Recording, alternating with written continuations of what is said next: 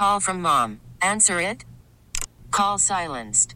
Instacart knows nothing gets between you and the game. That's why they make ordering from your couch easy. Stock up today and get all your groceries for the week delivered in as fast as 30 minutes without missing a minute of the game. You have 47 new voicemails. Download the app to get free delivery on your first three orders while supplies last. Minimum $10 per order. Additional terms apply. Welcome to Face Connecticut, an in depth look at today's issues. Good morning and welcome to another edition of Face Connecticut on WTIC News Talk 1080, 96.5 TIC FM, and Light 100.5 WRCH. Aaron Kupec with you this Sunday morning. Race Day in Hartford is coming up this coming Saturday, the 25th running of the Eversource Hartford Marathon, and we are pleased to be joined by the race founder and president and CEO of the nonprofit Hartford Marathon Foundation, Beth Schluger. Good morning to you. Good morning. And Aaron, it sounds so good that you said it's race day in Hartford because for years uh, we've wanted people to, everyone to know it's race day in Hartford, the second Saturday in October every year you are celebrating a major milestone this year 25 years of the marathon. Tell us how it all began. Oh, well, uh, yes, 25 years of um, a lot of hard work on, on a lot of people's part to make this uh, day come true. Um, it, it, really was created uh, in my kitchen, uh, you know, 25 years and four months ago. And the uh, idea um, came to me that I was an avid runner and that our community could support an event such as a marathon and bring economic impact to the city of Hartford. And that was the whole reason for founding it. And that's come true to the tune of $150 million in economic impact today, as well as uh, we wanted to bring attention to a lot of local and, and national charities as well and have people run for something that's greater than themselves. And that also has worked well with that. It's the marathon has raised over $7 million for charity since we began. Bring us back in time to that first running and talk about how the race has evolved over the years. Well, a long time ago, it was a, um, a the work of very few people.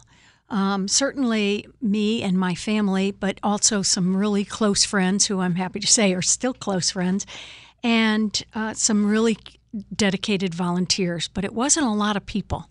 So most of the work was done by very few of us, and we also didn't really have a clue what we were doing. And so we learned by our mistakes. When we created it, I knew that a 26.2 mile marathon could not be put on alone in the community. The community wouldn't tolerate closing roads for that many hours for that few of people, and I, I assumed maybe a few hundred people would run the marathon. I knew that we needed to make it a really big event that lots and lots of people could get involved in. So we created at the same time of the 26 mile marathon, we created a half marathon at 13.1 miles, a team relay event where you could break the marathon distance into a team event with five people, and a 5K, 3.1 miles. And have them all start at the same time and go in different directions. And that's where I get the I didn't have a clue what I was doing uh, uh, comment. And uh, but nevertheless, um, people were patient. Um, they tolerated um, our errors and mistakes and, and missteps, and um, to the point where now it's a very finely tuned Swiss watch and operates so seamlessly uh, by so many people. Hundreds and hundreds of people are involved in, in the production of the event. How many runners did you have that first year, and how many are you expecting this Saturday? Well, the first year we had um, 352 marathon runners the very first year. And this year we're expecting somewhere between 10,500 and 12,000 people running. Tell us about your preparations leading up to Saturday. What's happening now, and paint a picture for us of how things unfold on race day. Well, the the work is now done by a very very strong team of staff people as well as some very loyal volunteers. We have a team of 18 staff people who are much smarter than I am and um, have the work ethic of my Irish immigrant father and um, have created just a magical event. And so that is the work of the staff. They're supported by a team of 65 to 70 year round volunteers. We call them the collar crew because they their payment is a shirt with a collar instead of a t-shirt and they also are very dedicated and experienced people who most of them have been with us for years and years so they really know what they're doing on race day. So that's how the work is all getting done at this point. Um, it's it, it, planning begins uh, the day after this year's marathon. We were already planning for next year and we've been completely focused on the marathon for over a month now. HMF, as Hartford Marathon Foundation is known, produces 35 events a year from March to December. So it's not just the marathon, it is many other events that we focus on throughout the year because our mission is to go to be in communities and give people reasons to get healthy and fit or to stay healthy and fit. And we do that work all over Connecticut, Western Massachusetts, and in Rhode Island as well. So we're we've been focused on other events, but it's all hands on deck and it's all eyes on the marathon from September, mid September until now. How to um how will things unfold on Saturday on race day? Well, it's not just Saturday. We actually um, we will start setting up in Bushnell Park. It becomes a mini city in the park. That's our start and finish venue. We will start setting that up tomorrow morning, right on Monday morning. It takes five days of setup to to prepare for the marathon, and that'll go on all week. We also go into the XL Center starting on Thursday with our two day Total Fitness Expo. And that setup begins at 4 a.m. on Thursday morning. On Saturday, the, the day ends Friday at about midnight for the, the operations crew, and it starts again at 2.30 in the morning on Saturday morning. And we will be working by we, that to me is the royal we now, and uh, many of the staff and dedicated volunteers will be at work in the middle of the night getting ready and will stay working until about 8 o'clock that night on Saturday. It's not just all the races that are occurring on Saturday. There are so many other events associated around the race that you don't have to be a runner to come down and enjoy all the festivities. Oh, heavens, heavens, absolutely, yes. So you can run in any of those distances. And if you want to walk in our charity 5K, we encourage you to do that. Uh, uh, so we encourage walkers, runners. The uh, walkers are allowed in all the races except the marathon. We just have a course limit on the marathon that won't won't allow. It's six uh, hours, walkers. right? It's six hours for the marathon. It's three hours for the half marathon. And so we encourage walkers and runners. We even have a new event, a bicycle event called Pedal to the Metal that begins at 3:30 in the morning. It is sold out, so we can't accommodate any more people, but it uh, you if you're a bike rider, uh, check it out for next year and, and get in early on that. But we also have Charity Village so that we have our 22 official charities all have a showcase uh, at the race on Saturday. We feed all the athletes and volunteers, so that's feeding about 15,000 people. So we have a big food operation that goes on. We have lots of exhibitors. We have a new nutrition and wellness village on Saturday in the park. So there's lots and lots of things to do and see. And of course, the most basic is just come out, clap, cheer, ring the cowbells, and support all those people who are crossing the finish line. For the people who are participating in the marathon, 26.2 miles, that's not something you wake up and say, I'm going to run a marathon today. Talk about the training that goes into that. The to train for a marathon takes about six months, and it is not even at six months to be um, approached lightly. You should have a good base of running, a year or two years of, of running on a regular basis uh, before you attempt to start training for a marathon. It takes six months because you have to gradually add mileage to your long weekly run and when you get further down the road, let's say you're running 15 or 16 miles on a long run, you need to let your body recover from that for a week or two before you go into the next long run. So they, it's a very long process. It requires a great deal of focus and dedication. You have to eat properly, you have to drink, hydrate constantly. And so for six months, you're really focused on this goal. And that's why when you see the finish line of, of the marathon, you are so inspired because you know that every one of those people is accomplishing a dream that they had and that they've had in their mind for six months to do this. It takes almost as much to run the half marathon, and the half marathon's our largest event. We'll have over 5,000 people in the half marathon, 13.1 miles but it doesn't take quite as long to train and it's a more doable distance.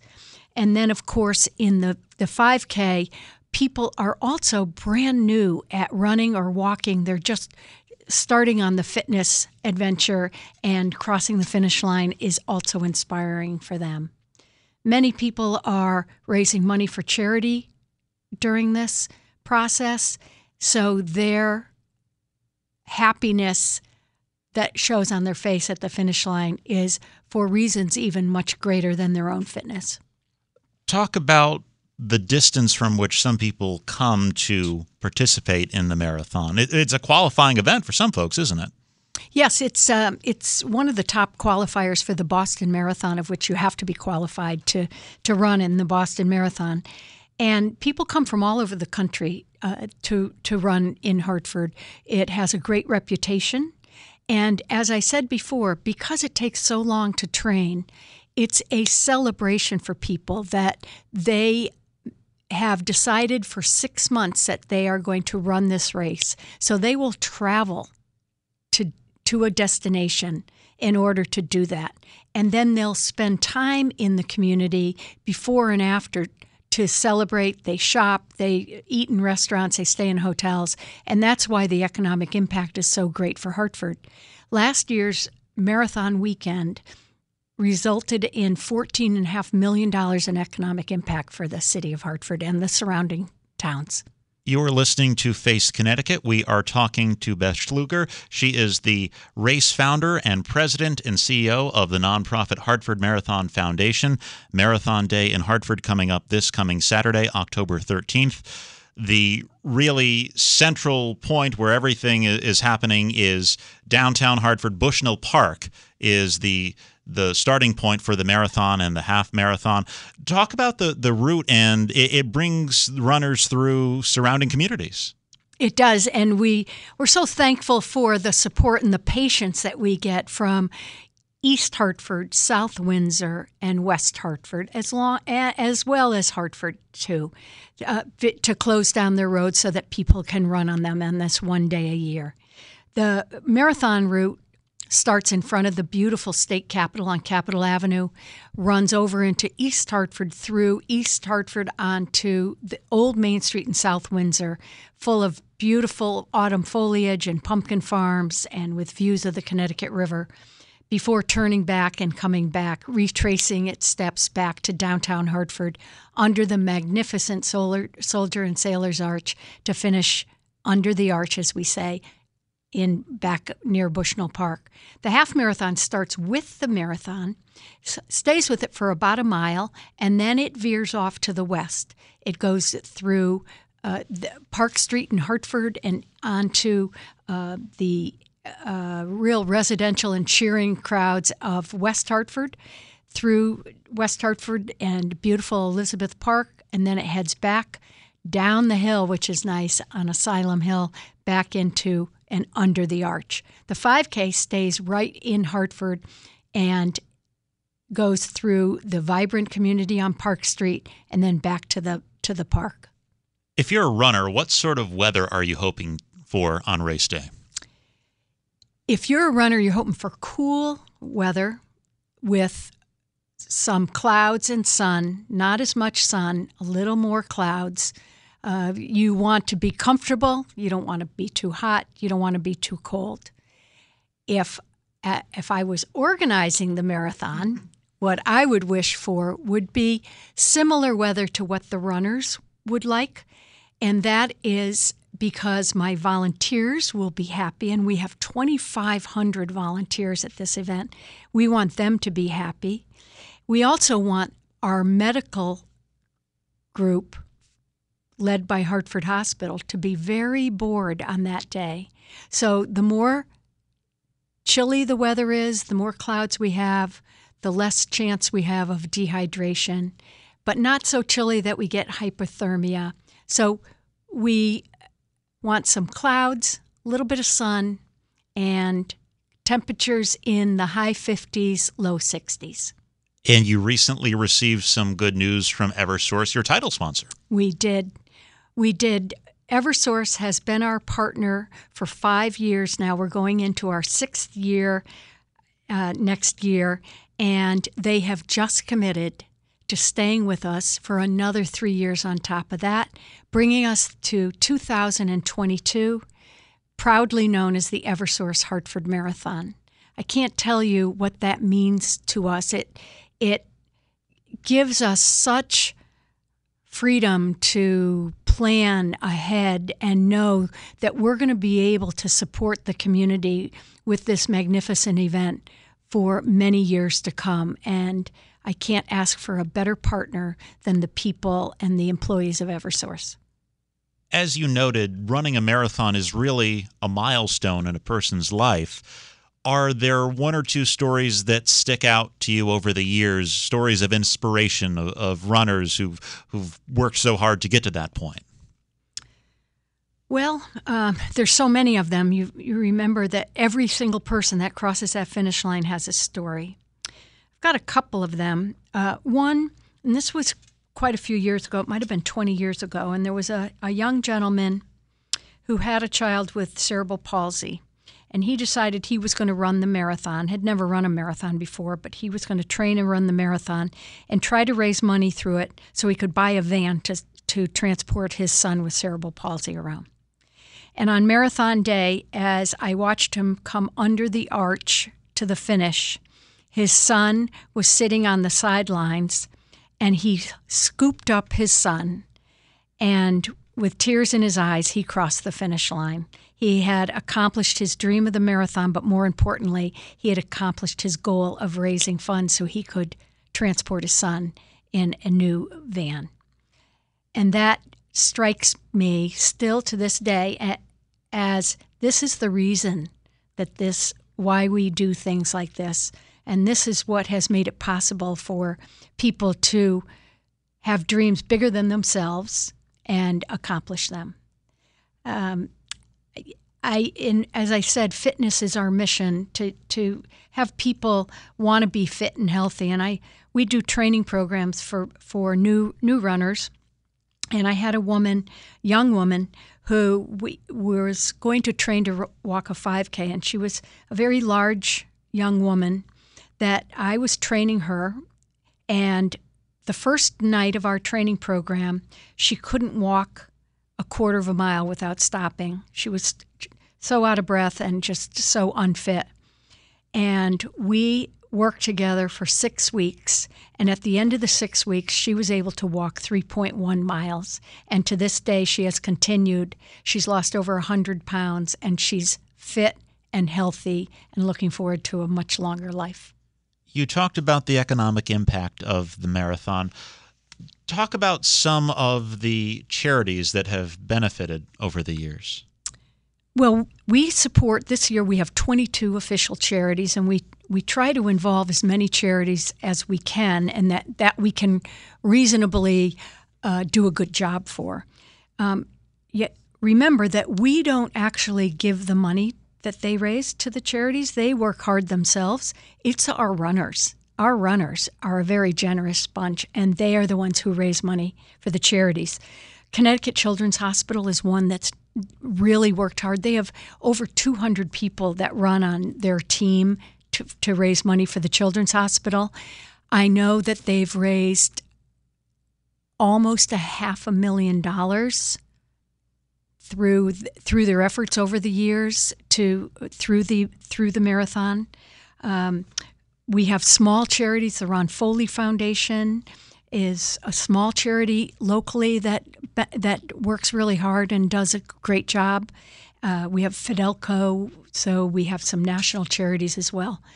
We're just so pleased that they one of the byproducts of this event is that charities get to be supported through through the efforts of, of all the runners. The marathon is just one of many events you have throughout the year. 35, you said.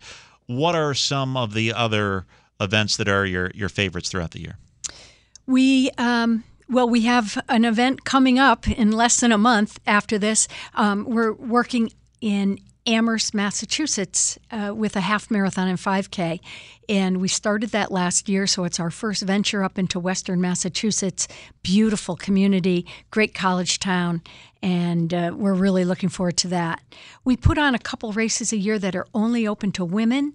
We do that because women tend to, um, if they're not athletic, they tend to they might be intimidated by uh, co-ed events. So we put on a 5k called red dress run for women just for women obviously and then the women's triathlon just for women.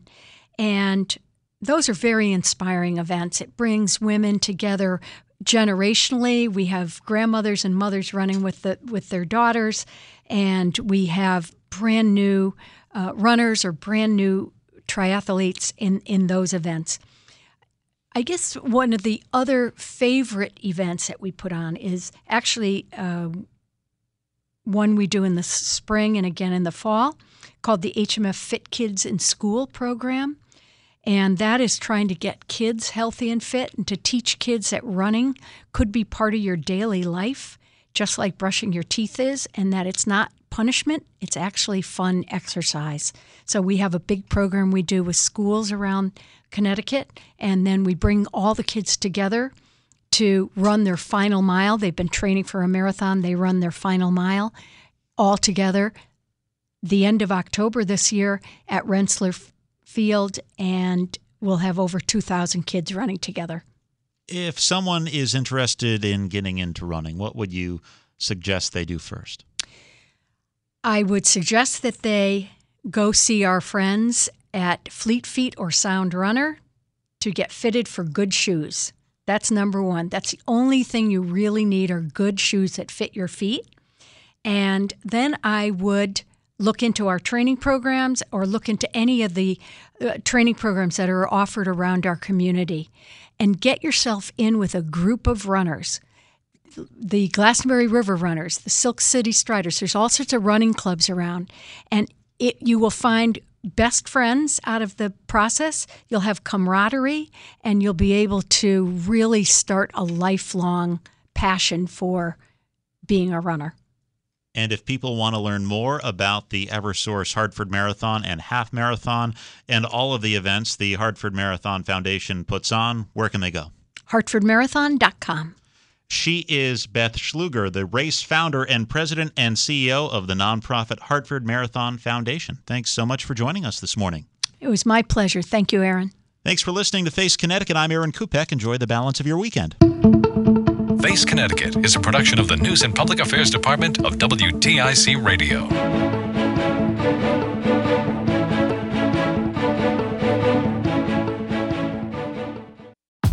Rob Bradford here. I have set out on a mission with my good friends at FanDuel to prove what I have known for some time baseball isn't boring.